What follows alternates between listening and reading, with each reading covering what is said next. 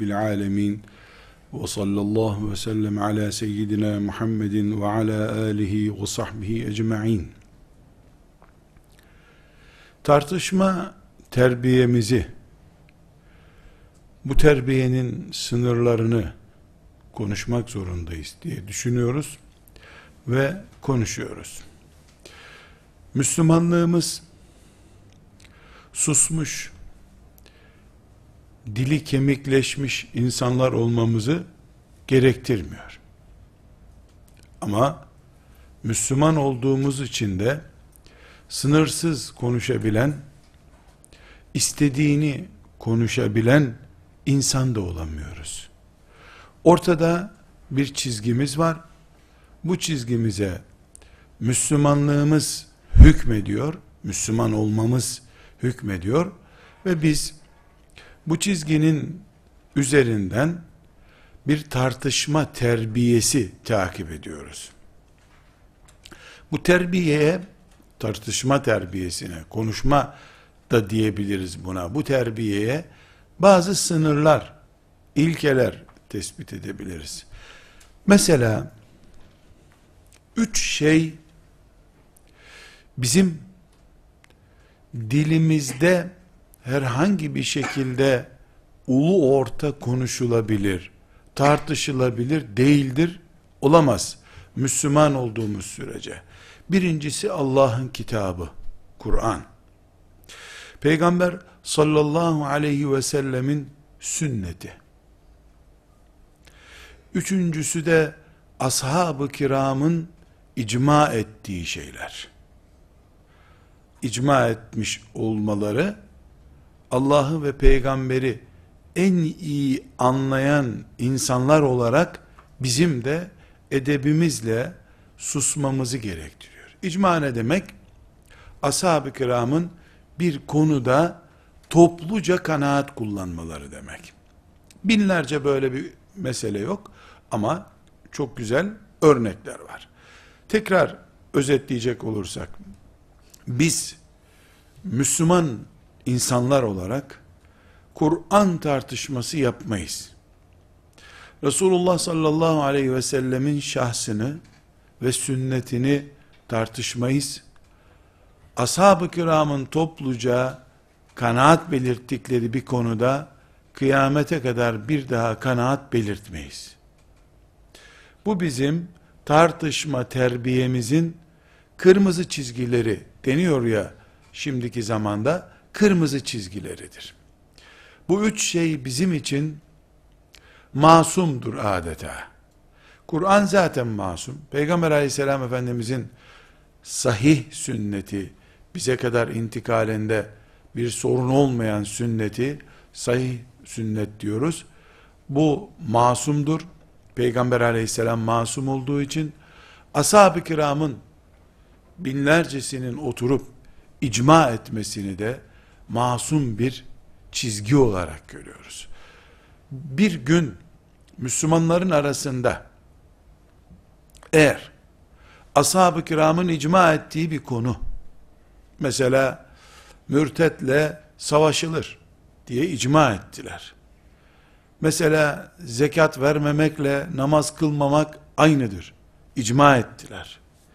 Böyle bir konu günün birinde bir camide, bir medresede, Müslümanlara ait bir yerde tartışılıyorsa, hani halk arasında bu adam casus filan deniyor ya birilerini itham etmek için, Müslüman terbiyemiz, bu üç şeyi tartışan, rakip görüş çıkaran kimseyi, bu gözle bakmaya mecbur eder bize.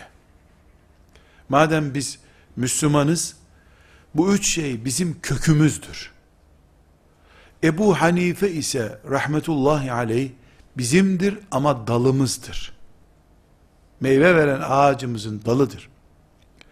Birisi Ebu Hanife'yi kökten koparsa bile maazallah daldır seneye aynı kopan yerinden filiz verir ve ağacımız büyümeye devam eder. Ama Kur'an'ımız Resulullah sallallahu aleyhi ve sellem Efendimizin sünneti ashab-ı kiramın icmağı köktür bizde. O köklerle oynandığında dallar kendiliğinden kurur zaten. Bu sebeple bu üç şeyle asla oynamayız, tartışmayız, müdahale etmeyiz, masum görürüz, kapalı görürüz. Bunun dışında, bu üç şeyin dışında, tartışma, görüş belirtme, karşı görüş belirtme, caizdir, mümkündür, gereklidir. Birisi Ebu Hanife'ye itirazda bulunabilir. Ebu Hanife bunu yanlış düşünmüş diyebilir.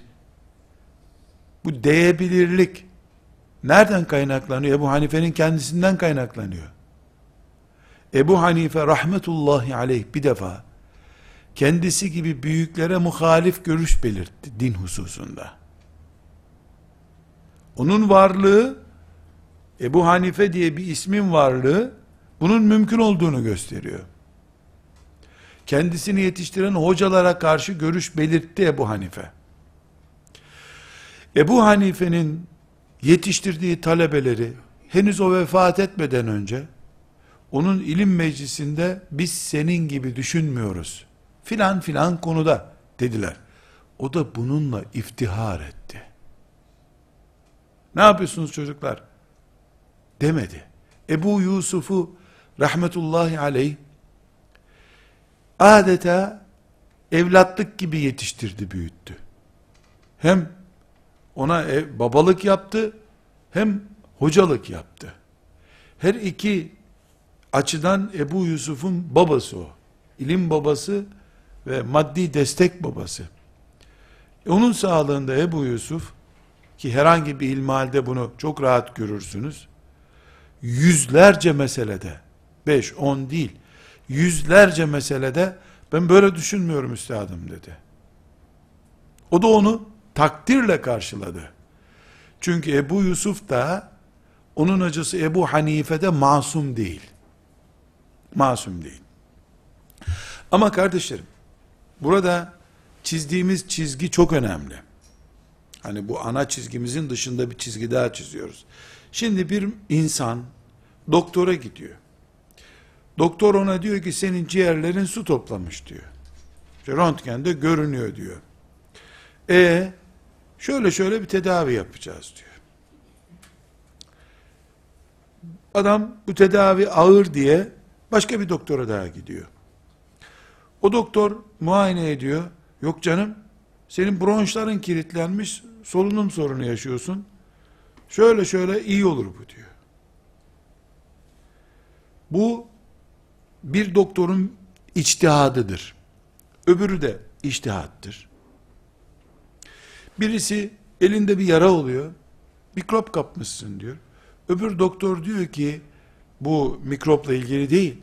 Ciğerlerinde filan sorun var diyor. Mühim olan hasta iyi olsun da hani derler ya Anadolu'da bizim ölüye rahmet gitsin de nasıl giderse gitsin. Hasta şifa bulsun da nasıl bulursa bulsun deriz, geçiştiririz. Ama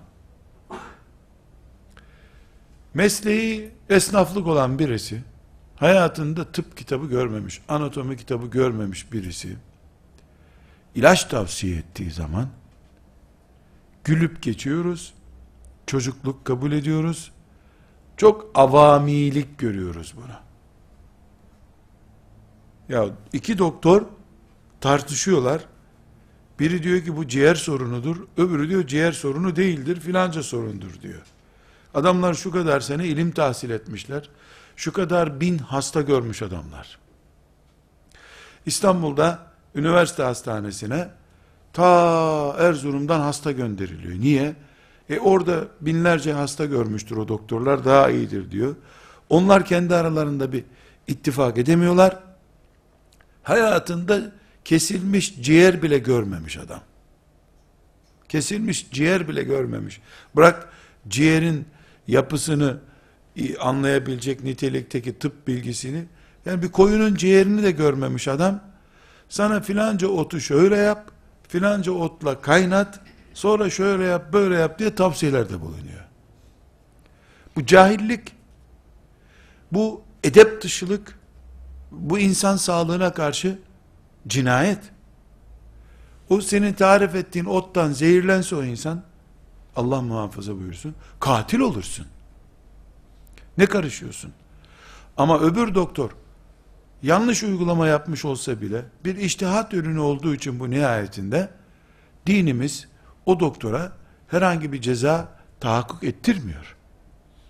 Çünkü insanoğlu bu kadar bilgi edinebilmiş, böyle yapam ama doktorun dışında birisi bunu yaptığında büyük vebale giriyor.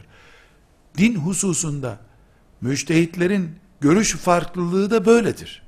Onlar Ebu Yusuf'la Ebu Hanife kendi aralarında bir konuda farklı düşünebilirler.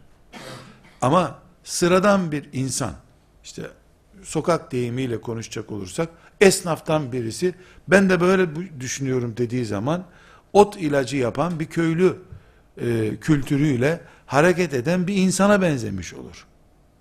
Yani biz e, üç kaynağımız Kur'an, sünnet ve ashab-ı kiramın icmağını asla tartışamayız. Onu dilimize dolayamayız bu üç şeyi dediğimiz zaman bunu kastediyoruz. Neticede Efendimiz sallallahu aleyhi ve sellemin sağlığında da ashab-ı kiram farklı görüşleri aralarında konuşmuşlardır, tartışmışlardır. Efendimiz sallallahu aleyhi ve sellem buna asla e, müdahale edip ayıplayıp kınamamıştır. Ama ama bir defasında mescide e, sonradan gelmiş aleyhisselam efendimiz ve orada ashab-ı kiramın hararetli kader tartışması yaptıklarını görmüş. Şöyle midir kader böyle midir diye mübarek yüzü nar gibi kızarmış sahabenin tarifiyle. Böyle tartışasınız diye mi size Allah beni gönderdi buyurmuş. Aynı sahabi grubu Beni Kurayza'ya gitmeden e, e, yani Beni Kurayza'dan önce kimse ikindiyi kılmasın diye tembih etmişti Efendimiz. Ashab-ı kiram yolda e, namaz kıldılar. Bir grubu kılmadı. Namaz kılanlar dediler ki bize Resulullah sallallahu aleyhi ve sellem yani muhakkak gidin oyalanmayın demek istedi. Namaz kılmamıza bir engel yok zaten gidiyoruz. Öbürü de dediler ki bize Beni Kurayza'ya gitmeden namaz kılmayın dedi. Ben öyle anlarım gittiler. Efendimiz'e aleyhissalatü vesselam bu mesele geri döndürüldüğünde yani bir emir iki saat içinde iki farklı uygulama görmüş. İkindiyi muhakkak Beni Kurayza'da kılın sözünü bir kısmı aman namaz bile olsa geciktirmeyin şeklinde anlamış. Öbürü de e, Efendimizin maksadı hızlı gitmektir. Hızlı gidiyoruz biz zaten demişler. Bu fıkıh üzerinden yapılmış bir tartışma, fıkıh üzerinde bir farklılık, mesele Efendimiz'e intikal ettirildiğinde hiçbir şekilde tepki göstermemiş, aferin der gibi iki grubu da işine göndermiş tekrar. Neden? Çünkü kaderi tartışmak, çizgiyi aşmaktır. Ona şiddetli tepki göstermiş. Kader bilgisi konusunda Ömer bin Hattab'la herhangi bir sıradan avamın farkı yok. Kaderi Ömer de bilmiyor çünkü. Bilmesi de mümkün değil. Ama fıkıh konusunda farklı düşünmek oradaki müştehit insanların, ashabın, büyüklerinin Allah tarafından kendilerine verilmiş hakkı. Burada küçük bir soru sorabiliriz. Dedik ki e, tartışma yapıyoruz.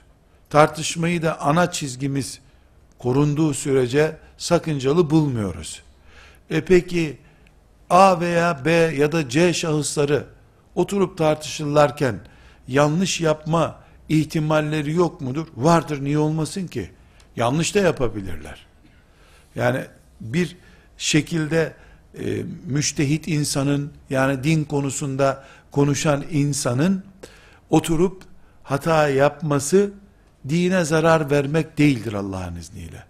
Niyet samimi olduğu sürece, Allah'ın dinine hizmet etmek olduğu sürece, vakfın kitabını satmak, vakfın dergisini daha çok satmak, vakıfta derslere gelen insan sayısını artırmak gibi, şöhret olmak gibi batıl bir niyetten kaynaklanmıyorsa bu, sabah namazını da kılan bir adamsa dinimizle ilgili bir şeyi tartışan, haram yemeyen birisiyle ise eğer oturup da bu Müslümanın yaptığı tartışma dine zarar vermez. Ebu Hanife ile İmam Şafii'nin tartışmalarının dine zarar vermediği gibi. Ama daha sonra Şafii'dir diye Hanefilerin dışladığı, Hanefi'dir diye Şafiilerin dışladığından din büyük zarar gördü.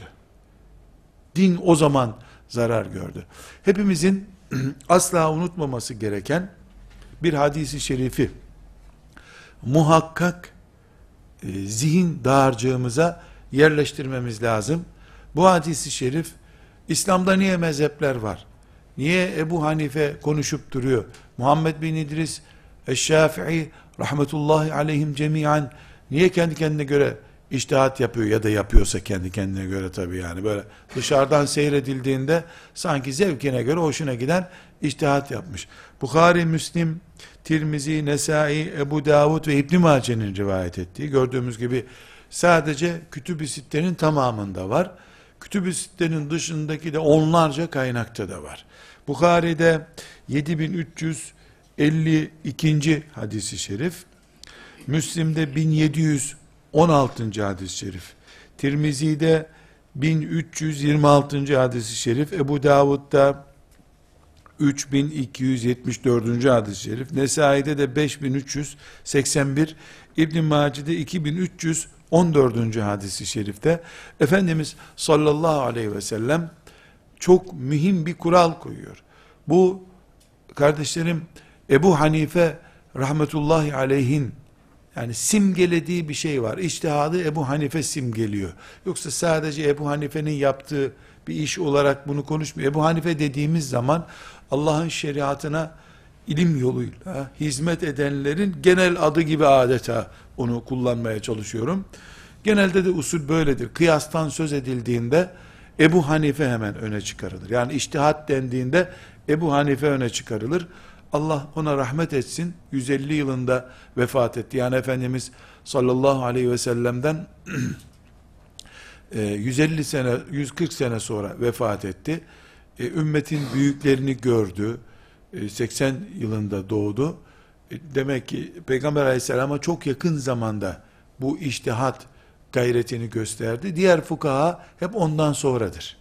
Bugün tedavülde olan iştihatların sahipleri fukaha Muhammed bin İdris Eşşafii rahmetullahi Ebu Hanife'nin vefat ettiği sene doğdu. İmam Malik daha önce e, doğmuştu ama her halükarda e, Ebu Hanife bir simgedir. Ebu Hanife ne yaptı? Kendi aklınca bir şey mi yaptı gibi soruların cevabını veren bir hadis-i şeriftir bu. Amr ibn el-As radıyallahu anh rivayet ediyor bu hadis-i şerifi. Bunu muhakkak e, not defterlerimizin başına yazacağız. Çünkü e, bugün ulu orta iki makale okuduğu için ya da işte iki konferans dinlediği için ümmetimizin büyüklerini ulu orta tartışma konusu yapanlar sanki büyük kabahatler işlemiş e, bir nesli tartışıyorlarmış gibi Moğol istilasına ses çıkarmayan cılız yürekli insanları tartışıyorlarmış gibi Ebu Hanife'yi ve emsallerini rahimehumullah tartışıyorlar. Bu e, edep dışı kalan e, uygulamayı kabul etmediğimizi ve bunun aslının Resulullah sallallahu aleyhi ve selleme ait olduğunu anlatan hadis-i şerif. Efendimiz sallallahu aleyhi ve sellem buyuruyor ki اِذَا حَكَمَ الْحَاكِمُ فَاجْتَهَدَ ثُمَّ أَصَابَ فَلَهُ اَجْرَانِ وَاِذَا حَكَمَ فَاجْتَهَدَ ثُمَّ أَخْطَأَ فَلَهُ اَجْرٌ sallallahu aleyhi ve sellem Efendimiz buyuruyor. Hakim, hakim kimdir? Kadı. Kadı kimdir? Fakih. Çünkü bizde filan fakülteyi bitirip e, şeriat mahkemesine hakim olmuyorsun. Fakih olunca hakim oluyorsun. Kadı oluyorsun. Fakih de iştihad edebilen insan demektir. Şimdi hadis-i şerifi Bukhari, Müslim, Ebu Davud, Tirmizi, Nesai, İbn Mace ve ondan fazla diğer hadis kaynağında var. Ee, mütevatir değil ama mütevatir gibi, manen mütevatir gibi bir hadisi şerif. Efendimiz sallallahu aleyhi ve sellem buyuruyor ki hakim yani müştehit iştihad ettiğinde eğer iştihadı Allah'ın hükmüne tevafuk ederse, yani Allah'ın hükmü gibi olursa, iştihadında isabet ederse diyelim, manaları böyle topluca verelim. Hakim iştihadında isabet ederse. İsabet etmek ne demek ama? Allah'ın hükmü de zaten öyleydi. E Allah'ın hükmünü alenen bilse niye iştihad etsin? Kıyamete kadar biz Allah'ın hükmü neydi bilmeyeceğiz. Allah bunu bizden gizlemiş. Kur'an göndermiş, sünnet göndermiş. Buna göre benzetin buyurmuş Allah. E, hakim yani müştehit iştihad etmiş ve isabet ettirmiş. Ona iki sevap var. Buyuruyor. Felehu ecrani. Ona iki sevap var. Eğer içtihad ederse ama isabet ettiremezse ona bir sevap vardır. Hadis-i şerif tam anlamıyla sahih bir hadis-i şeriftir. E peki bu kadar sahih hadisi şerif müştehit iştihad ettiğinde yanılırsa diyor. Yanılırsa bir sevap kazanır. Ya Allah, ya Allah. Şu dine bak. Şu şeriata bak. İlim adamının hatasına sevap yazıyor. Hatasına yanılıyor. Allah bu beyazdır demiş esasen levh-i mahfuzunda. Ama bu müştehit e Kur'an'da bunu göremiyor. Levh-i mahfuzdaki bilgiyi Kur'an'da göremiyor. Hadis-i şerifte göremiyor. Bu kırmızıdır demiş. İçtihad etmiş. Allah ona bir ecir yazıyor. Hata bile etse, isabet ederse, beyaza beyaz diyebilirse, zaten iki sevap kazanıyor. Bu teşvikten dolayı, ümmeti Muhammed'in ashab-ı kiramdan itibaren, müştehitleri, samimi niyetlerle, şöhrete kapılmadan, medyatik olmak gibi bir endişe taşımadan, sadece ve sadece Allah'ı, Allah'ın şeriatına hizmet etmeyi, İslamiyet'in daha iyi yaşanmasına yardım etmeyi düşünerek büyük bir görev yaptılar. Ebu Hanife milyon kere yanıldıysa milyon sevap kazandı. Yüz binde isabet ettiyse 200 bin sevap kazandı demektir. Elhamdülillah. Bu ne biliyor musunuz kardeşlerim? Bir doktora tezi hazırlayıp götürüyorsun. Danışmanın diyor ki işte kurula getirelim ama bilmiyorum yani bu pek kabul edilir bir şey değil diyor. Seni reddediyorlar. Git hazırlan gel bir sene daha süre veriyoruz sana diyorlar. Bir sene sonra da kabul ettiremezsen doktoran olmuyor. Ebu Hanife'nin yaptığı çalışmaları ve Ebu Hanife'nin temsil ettiği müştehit kadronun yaptığı çalışmaları ise Allah binlerce kere yanlışına rağmen kabul ediyor. İlme hizmet ve ilme yatırımın özeti bu kardeşlerim. Şeriatımızın ilim adamına gösterdiği şefkate ve teşvike örnek olarak bu muhteşem hadis-i şerifi alabiliriz. Burada elbette içinize şöyle bir soru doğduğunu sanki görüyor gibiyim. Anlıyor gibiyim. Yani o zaman niye ben hem bakkalda hesap kitap yapıp hem de iştihad ederek bu sevabı kazanamıyorum? Bu bakkallara değil. Benim gibi hocalara değil. İlahiyat fakültesinde okuyan gençlere değil. İmam Hatip Lisesi'ni bitirmişlere değil, müştehide tanınmış bir hak. Müştehit kimdir? Onu inşallah tartışma terbiyemizin bir sonraki dersinde konuşacağız. Kim ne kadar konuşabilir? Ancak burada sizinle İmam Gazali'nin dünyasına biraz gitmek istiyorum. Asla ve kat'a İmam Hatip Lisesi'ni basit görmek gibi bir düşüncem yok. Tam aksine bu laik ortamda İmam Hatip liselerinin 60 seneden beri Allah'ın şeriatına hizmette İslam aleminde muadili olmayan bir yer doldurduğunu düşünüyorum. Bu cümleyi tekrar ediyorum. Alemi İslam'da pek çok yer görmüş, gezmiş bir kardeşiniz olarak, oradaki eğitim sistemlerini bilen biri olarak, Ezher'in ne olduğunu bilen biri olarak, İslam Üniversitesi diye isim almış yerlerdeki eğitimleri bilen biri olarak söylüyorum.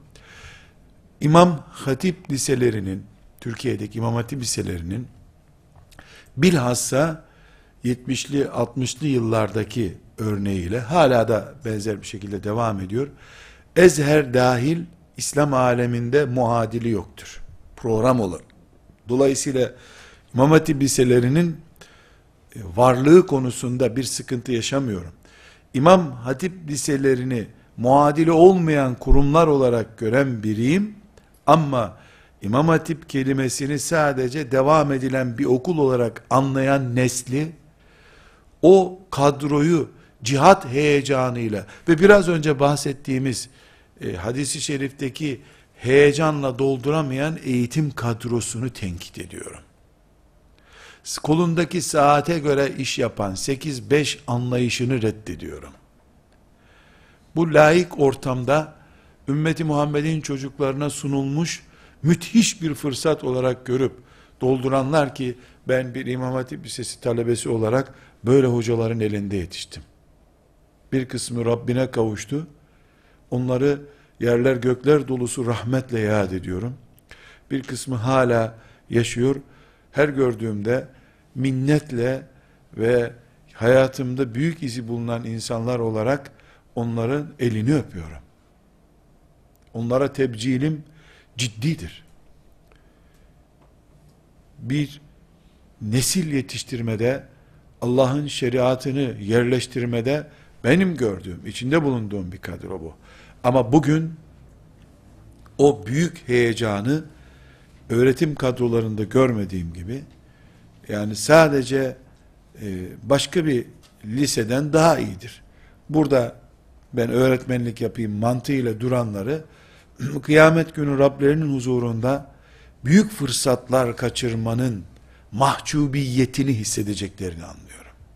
O sebeple İmam Hatip Lisesi'nde veya orta kısmında okuyup da e, ümmeti Muhammed'in camisinde namaz kıldıramayacak kadar Kur'an bilgisi zayıf, fıkıh bilgisi zayıf insanların varlığı o programın kötülüğünden değil, o programın üzerinde görev yapanların hantallığındandır.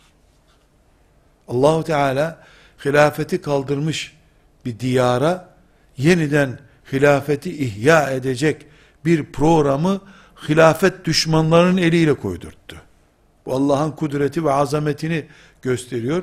Bu kıymeti bilmemek, bu kıymet nankörü olmak ise eh herkesin kendi sorunu. Herkes iman ediyor. Yani İmam Hatip veya ilahiyat ki ilahiyatlar içinde benzer bir şey söyleyebilirim. O derece değilse de benzerini söyleyebilirim. E, tenkidim programın kendisine değil, program üzerinden adeta ümmetin umudunu sömürenler üzerindendir. Bu bir umut nesliydi. Ee, bu umudu sömürmenin bir hıyanet olduğunu, tek başıma ben düzeltsem de ne olur diyenlerin batıl bir şey düşündüklerini, zaten bunu hep tek başına kalmışlar bugünlere getirdi elhamdülillah. Tek başına kalmışlar.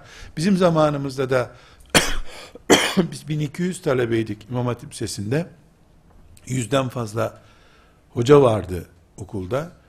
E, bunların 5-6 tanesinden Allah razı olsun diye söz ediyorum. Gerisi e, çomak sokmak için durur gibiydiler. Özellikle matematik dersimiz zayıf olsun diye uğraşanları vardı mesela.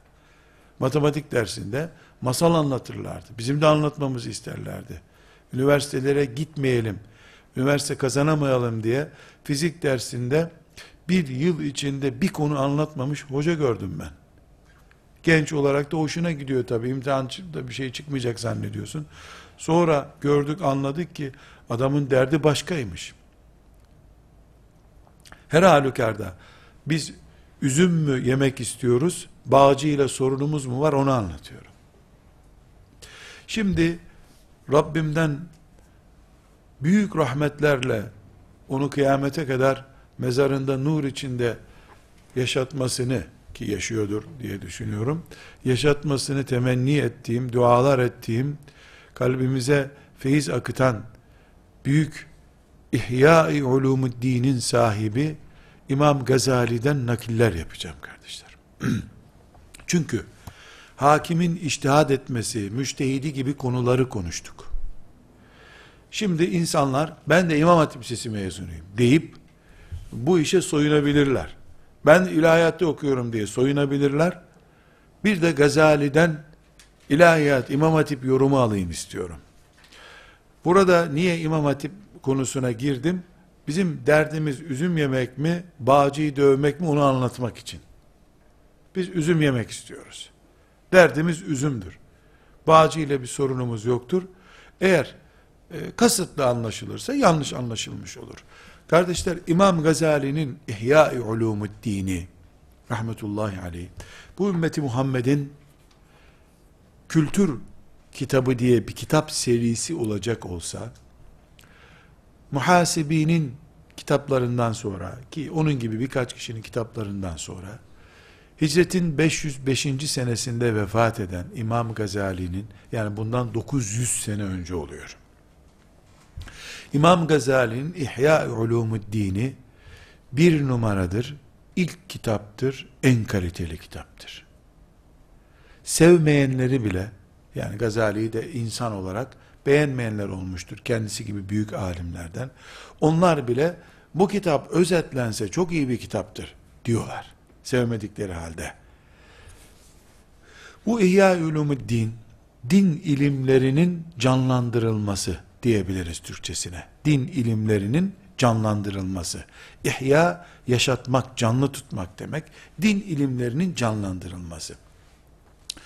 Çok güzel bir bugünkü dille tercüme edilmiş Türkçesi maalesef yok.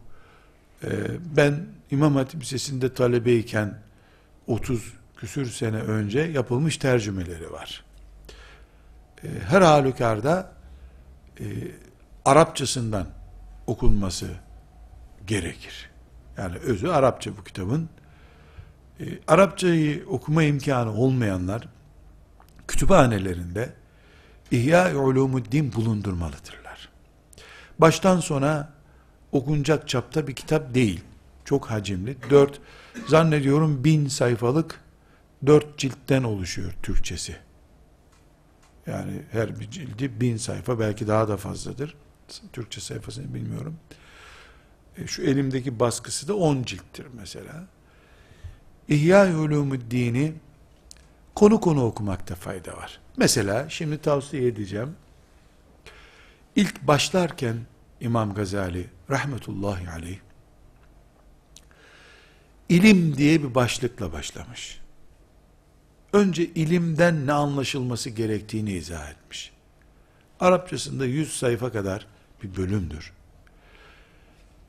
Keşke ilahiyat fakültelerine girişte bir hazırlık sınıfı diye sınıf var. Arapça dersi veriliyor. Keşke o hazırlık sınıfında Arapça ile beraber İhya Ulumuddin'in ilim babı da okunmuş olsaydı. Keşke İmam Hatip Lisesi talebeleri ilimle meşgul olacak kapasiteleri varsa hocalarından biri onlara yaz tatilinde şu İhya Ulumuddin'in ilim babını okusalardı, okutsalardı. İlimden ne anlamamız lazım? Allahu Teala hangi ilme sevap vaat ediyor? Peygamber sallallahu aleyhi ve sellemin İza hakemel hakimu hakim, müştehit iştihad ettiğinde, hüküm verdiğinde buyurduğu mesaj kimler içindir? Sorularının cevabı var. Bu İhya Ulumuddin'in ilk bölümünde. Tamamını okumak gibi bir düşüncem yok. Ama çok özet bir şekilde pasajlar alacağım. Kim hangi ilim okumalı, ne kadar okumalı, sonra kendisini nerede koy, kabul etmeli gibi soruların cevabını veriyor İmam Gazali rahmetullahi aleyh.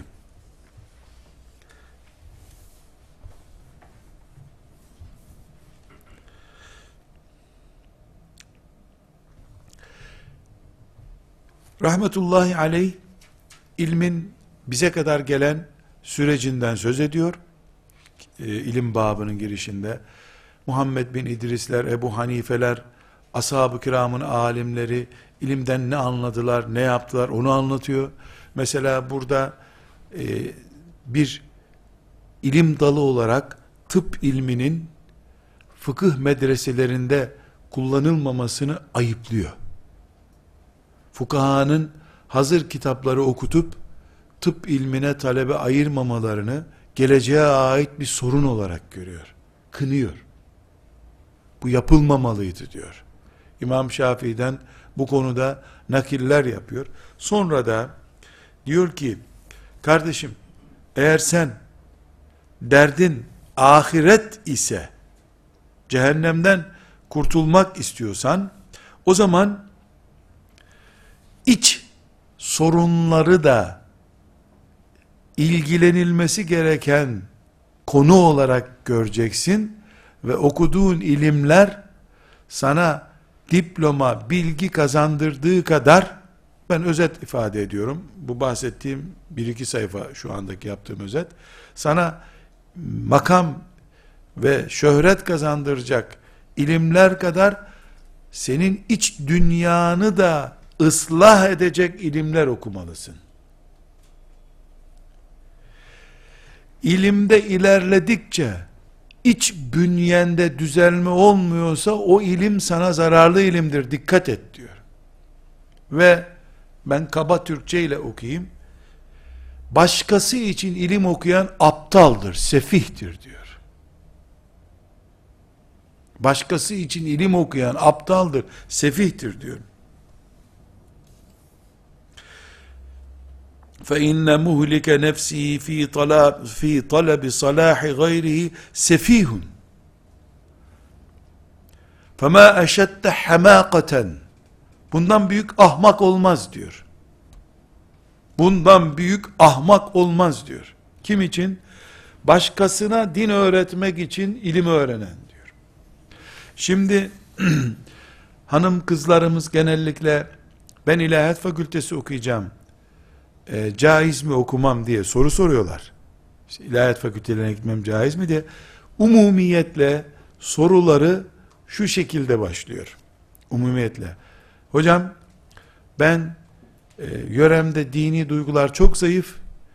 E, ben ilahiyat fakültesinden yetki alıp hem ilim öğrenip insanların İslam'ı yaşamalarını sağlamak için bu yoldayım. Bunun için caizdir değil mi? Filan yere gidip ilahiyat okumam. Bu cümle Gazali, Gazali'nin ifadesinde eşeddu hamakaten en ahmaklı, ahmakça bir iş. Allah Gazali'ye rahmet etsin. Çığır açmış bu hususta. Bunu söylediği zamanda medreselerde teheccüde kalkıyordu talebeler. Buna rağmen söylüyor bu sözleri. Hem Allah'ın lütfuyla ileriyi gören bir göz var, ilmin nere doğru gittiğini görüyor. Hem de o dönemde de halka kuracak, ders okutacak, başkalarına fıkıh okutacak mantığı yerleşmiş talebelere demek ki. Kendi iç bünyesini toparlamadan başkalarına din öğretmeye çalışmayı ahmaklık görüyor. Sefihlik görüyor. Bu kabaca kelimeler Gazali'ye ait. Ben Türkçeleştiriyorum bunları. Bu ümmetin ilimden anladığı şey Peygamber sallallahu aleyhi ve sellem'in bu vaadinin içini dolduran şeydir. Ecir vaat ettiği şeydir. Sonra diyor ki bir insan diyor sağlıklı olmak için krem mi sürer derisine hep diyor. Örnek veriyor.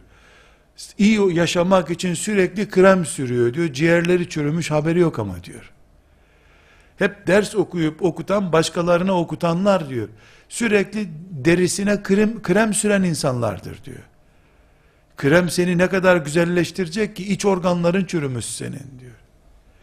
Onun için bizim okuduğumuz ilimler, Gazali'ye ait bu ifade, iç organlarımızı düzeltecek. Yani sonra örnekler veriyor. Alim hades, hasetçi olmaz diyor. Alim riya yapmaz diyor. İç hastalıklara örnekler veriyor. Alimde nifak olmaz diyor. Alim dünya düşkünü olmaz diyor. Alim maaş verildiği için şunu söyleyen adam olamaz diyor. Ama niye oluyorlar diyor. İç organlarını düzeltmeden deri, derilerine hep krem sürüyorlar onun için diyor. Rahmetullahi aleyh. Binlerce kere rahmet ediyorum Gazali'ye. Binlerce kere rahmet diliyorum Rabbimden. Ne muhteşem bir ifade. Sonra diyor ki yavrum diyor eğer oturup iç organlarını da yani maneviyatını da toparlayacak bir ilim sürecine girmek aşkı varsa sende bu e, işi de anladıysan sen o zaman sen farz ilimlerle meşgul olacaksın artık diyor. Farz ilimleri de farz-ı ayın olarak ayır diyor. Farz-ı kifaye olarak ayır. Farz-ı ayın ilimler zaten Allah'ın sana emrettiği şeylerdi. Onları bitirdin mi farz-ı kifaye ilimlere geçebilirsin diyor. Farz-ı ayın ne demek? Yapmazsan Allah sana soracak demek. Farz-ı kifaye ne demek? Kendin bir numaralı sorumlu değilsin ama kendini ileri, atıyorsun bunları yapayım diyorsun. Sonra da tedriç yap kendine. Yani basamak basamak sıçra. Tedriç yap, basamak basamak yürü demek. Bunu da bakın nasıl tarif ediyorum. Çok dikkat ediniz. Gazali Hüccetül İslam diye anılır. İslam simgesi adam. Böyle anılıyor. Febtedi bi kitabillah. Allah'ın kitabından başla. Kur'an'ı öğren. Sümme bi sünneti Resulillahi sallallahu aleyhi ve sellem. Sonra Resulullah sallallahu aleyhi ve sellemin sünnetini öğren. Sümme iştegil bil furu' Sonra da farz ilimlerle zaten meşgul oluyorsun ya, sonra da Kur'an ve sünnetten dallanmış ilimlerle uğraş. Fıkhı bu dallanmış ilimlerden biri görüyor. Ne demek dallanmış? Yani aslı Kur'an, aslı sünnet, o Kur'an ve sünnetten bir malzeme üretilmiş. Fıkıh böyle bir ilimdir. Böyle bir sıralama yap. Çok dikkat ediniz kardeşlerim. Bugünkü doktora tezine ömür harcayanlara da bir cümlesi var. وَلَا تَسْتَغْرِقْ عُمْرَكَ ف۪ي فَنٍّ وَاحِدٍ مِنْهَا taliben lil istiksai tek bir ilim dalına iyice yerleşeceğim diye ömrünü çürütme sakın. Allah rahmet eylesin e, Zahidül Kevseri ve Mustafa Sabri Efendi bir mecliste oturuyorlarmış Mısır'da. Hocam Emin Saraç sellemehullah da talebeleri onun yanında oturuyor. 1940'lı yıllara ait bir hatıradan söz ediyorum. Ee, Zahidül Kevseri'yi ziyarete gelmiş birisi. Rahmetullahi aleyh.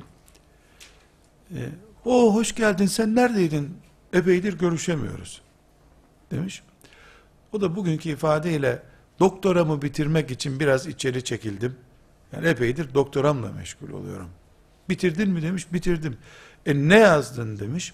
İşte filanca meseleyi yazdım demiş. Sadece onu mu yazdın? Ne kadar? Dört senedir yazıyorum demiş. Dört senedir sen bir işle mi uğraştın demiş. E evet hocam ama iyi yazdım demiş. Dönmüş Mustafa Sabri Efendi'ye demiş ki, Üstad demiş, matel ilm. İlim öldü demiş. Bir talebe dört sene bir başlıkta yazı yazar mı demiş. Tabi hem Zahidül Kevseri hem Mustafa Sabri Rahmetullahi Aleyh bir haftada o işi yapıp bitiren adamlar. O adamın dört senede yazdığını bir gecede okuyan adamlar. Kenarına da not düşen adamlar. ilim öldü demiş. E çünkü bir konuyu yazıyorsun dört senede. E bir milyon konu var ilimde. Ne milyonu? E sana demek ki 7-8 milyar sene ömür lazım. iyi bir alim olman için. Şimdi hocamdan ben bu hatırayı dinlediğim zaman e, bir yere oturtmuştum. Ama Gazali'nin ihyasından bakıyorum daha güzel bir yere oturuyor. وَلَا تَسْتَغْرِقْ عُمْرَكَ ف۪ي فَنٍّ وَاحِدٍ Tek bir ilim dalında çürütme ömrünü. E bu ilim dalı dediği fıkıh filan ha öyle şey değil. İlim dediği o ilimden onu kastediyor zaten. Allah rahmet eylesin. Şimdi devam ediyorum. Metin olarak okuyayım. Fe innel ilme kesirun vel umra kasirun. İlim çoktur, ömür kısadır. Bunları böyle yazalım. Fe innel ilme kesirun vel umra kasirun. İlim çok, ömür kısadır. Ve hâzihil ulûmu âlâtun ve mukaddematun şu ilimlerin hepsi alettir. Asıl gayemiz bizim fıkıh okumak değil, Rabbimizin rızasını kazanmaktır. Fakih niye oluyorsun? Cennete girmek için. Demek ki fıkıh bir alettir. Evet. Ve hâzîl ulûm âlâtun. Bu ilimler alettirler. Ve leyset matlûbeten li aynihâ bel li gayrihâ. Asıl gayemiz o ilimler değil bizim. Başka şeyler istiyoruz biz. Allah istiyoruz. Cennetini istiyoruz. Rızasını istiyoruz. E bu fıkıhtan geçtiği için fıkıh okuyoruz.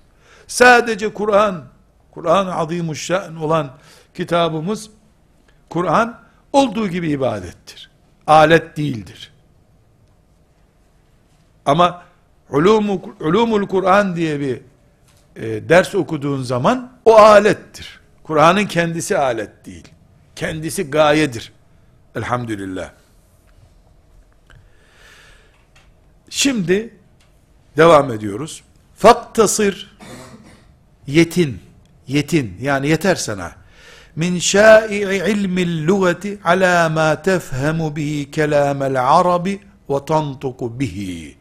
Arapçadan Arapların kitabında yazdığını anlayacak kadar okuman yeterli. Gazali diyor. Arapçaya dalma. Arapça bir ilim olarak okuyacaksan oku. Ama Arapça bir alettir. Kendisi, Arapçanın kendisi cennet değildir. Çok Arapça bilen cennete girmiyor. Ama cennete girmek Arapça ile elde ediliyor. Şeriatla elde ediliyor.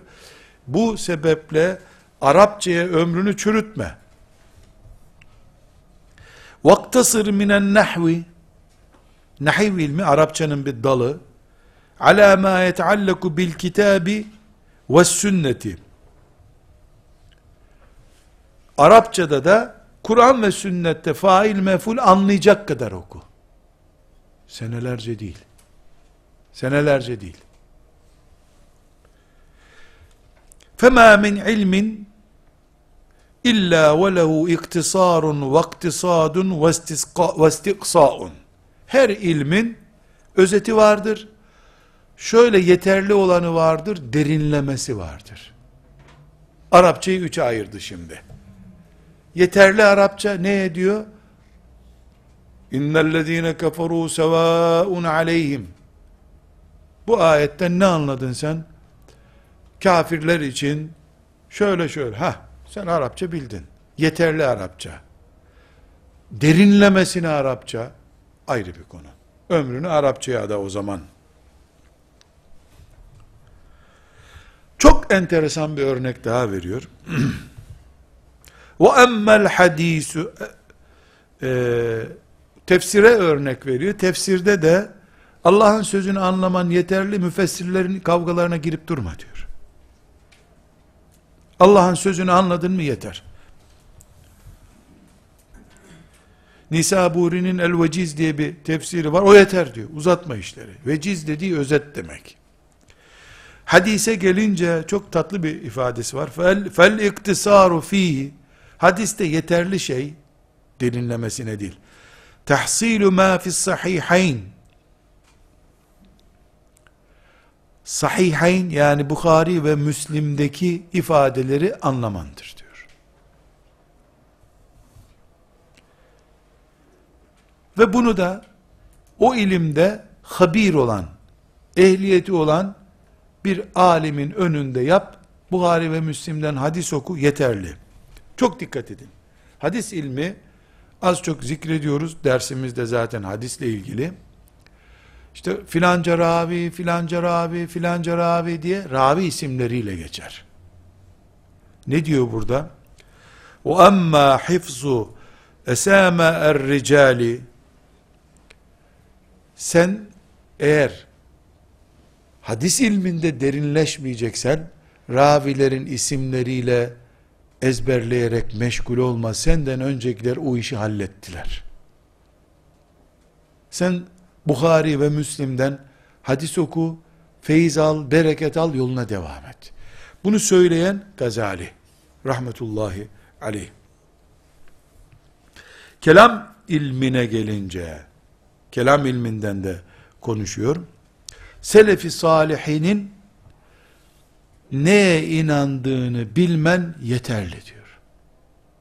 Halbuki kendisi iyi bir filozoftur. Ama istiğfar edip geri gelmiş. Ve burada da e, verdiği önemlerde yani işaret ediyor ki biz de e, bu işlere girdik ama sonunu getiremedik. İyisi mi bari sen girme diyor. Ve şimdi ben hızlı hızlı şekilde beşer sayfa beşer sayfa atlayarak naklediyorum. Ama Kitabul İlim dediği İhya Ulumuddin'in bu bölümünü şöyle bir kamp yapıp telefonların çalışmadığı ve daha doğrusu telefonlarımızın kapalı olduğu, günde yedi defa yemek menüsünün olmadığı, e, işte uyku gelmesin diye saat başı bir çayın içildiği bir kampta bu kitabul ilmini İhya Ulumuddin'in okumak lazım. Okumak lazım. Not tutarak, altın üstünü kenarını çizerek okumak lazım. Çünkü ilimde herhalde biz biraz çizgiyi aştık gibi görünüyor.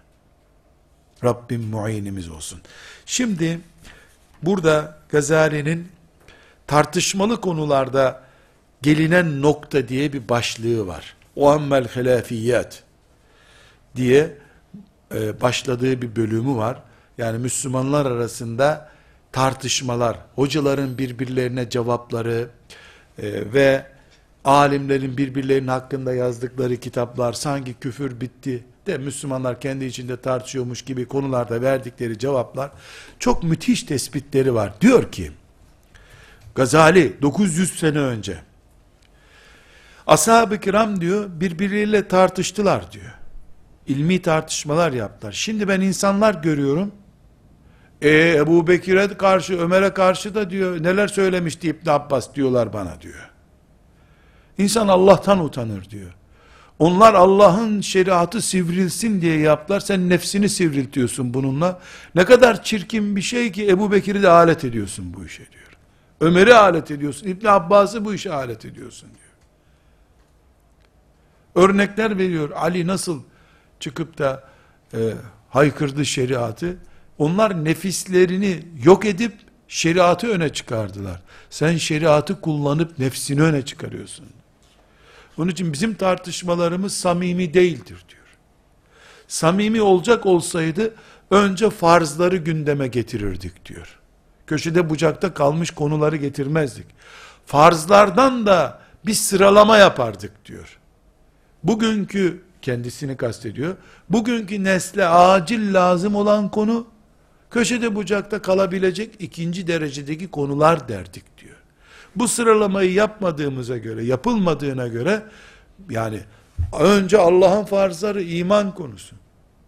Daha sonra öncelikli konu mesela namaz mı çok önemlidir? Cünüplükten gusletmek mi önemlidir? Guslü bilmeyene namazı niye anlatacaksın? Zaten cünüp kılsa gavur olacak. E önce guslü bitirip namaza geçmek gerekir. Bu sıralamayı yapmayan yaptığı tartışmada nefsi için tartışıyordur diyor. Diye çok örnekler veriyor. Tabi Gazali'nin döneminde e, işte bir sürü filozoflar e, vesaireler e, büyük tartışmalar yapıyorlardı. Selçukluların da işte dağılmaya başladıkları bir dönem. Burada çok hoşuma giden ve altını çizdiğim bir başlığı var. E, diyor ki tartışmadan uzak olman insanların ve cinlerin şeytanlarından korunman demektir diyor. Tartışmalara daldığında bile bile şeytanlara kendini teslim edersin.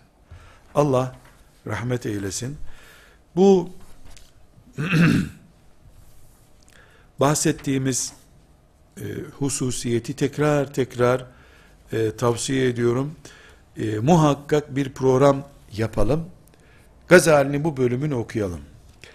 Sonra belli başlıklar sayıyor işte altı maddede e, Müslümanın tartışırsa nasıl tartışacağını anlatıyor. Onları konuşacağız inşallah dersimizde.